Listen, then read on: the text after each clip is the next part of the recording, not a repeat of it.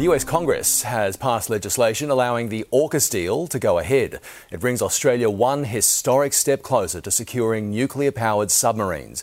We'll go live now to political reporter Isabel Mullen in Canberra. Izzy, this is very welcome news for the Australian government. Yeah, it is, Rob. Good morning. It's a landmark deal. The government was hoping it would clear before the US entered a new presidential election year.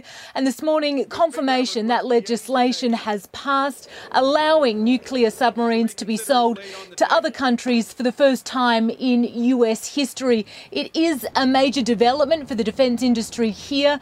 Undersea warfare is an important defence strategy for the AUKUS partnership, allowing the United States, United Kingdom, and Australia to work together. The government says the Virginia class submarines will allow Australia to better defend itself. The Defence Minister welcoming the news earlier this morning. These are the most complex machines that humanity have ever built, um, and so it is really important that we have the industrial base which allows both uh, submarines to be maintained in service in the US, but obviously built for Australia. At least three submarines will be sold to Australia in the 2030s. Australia will start building its own submarines, which will be rolled out the following decade.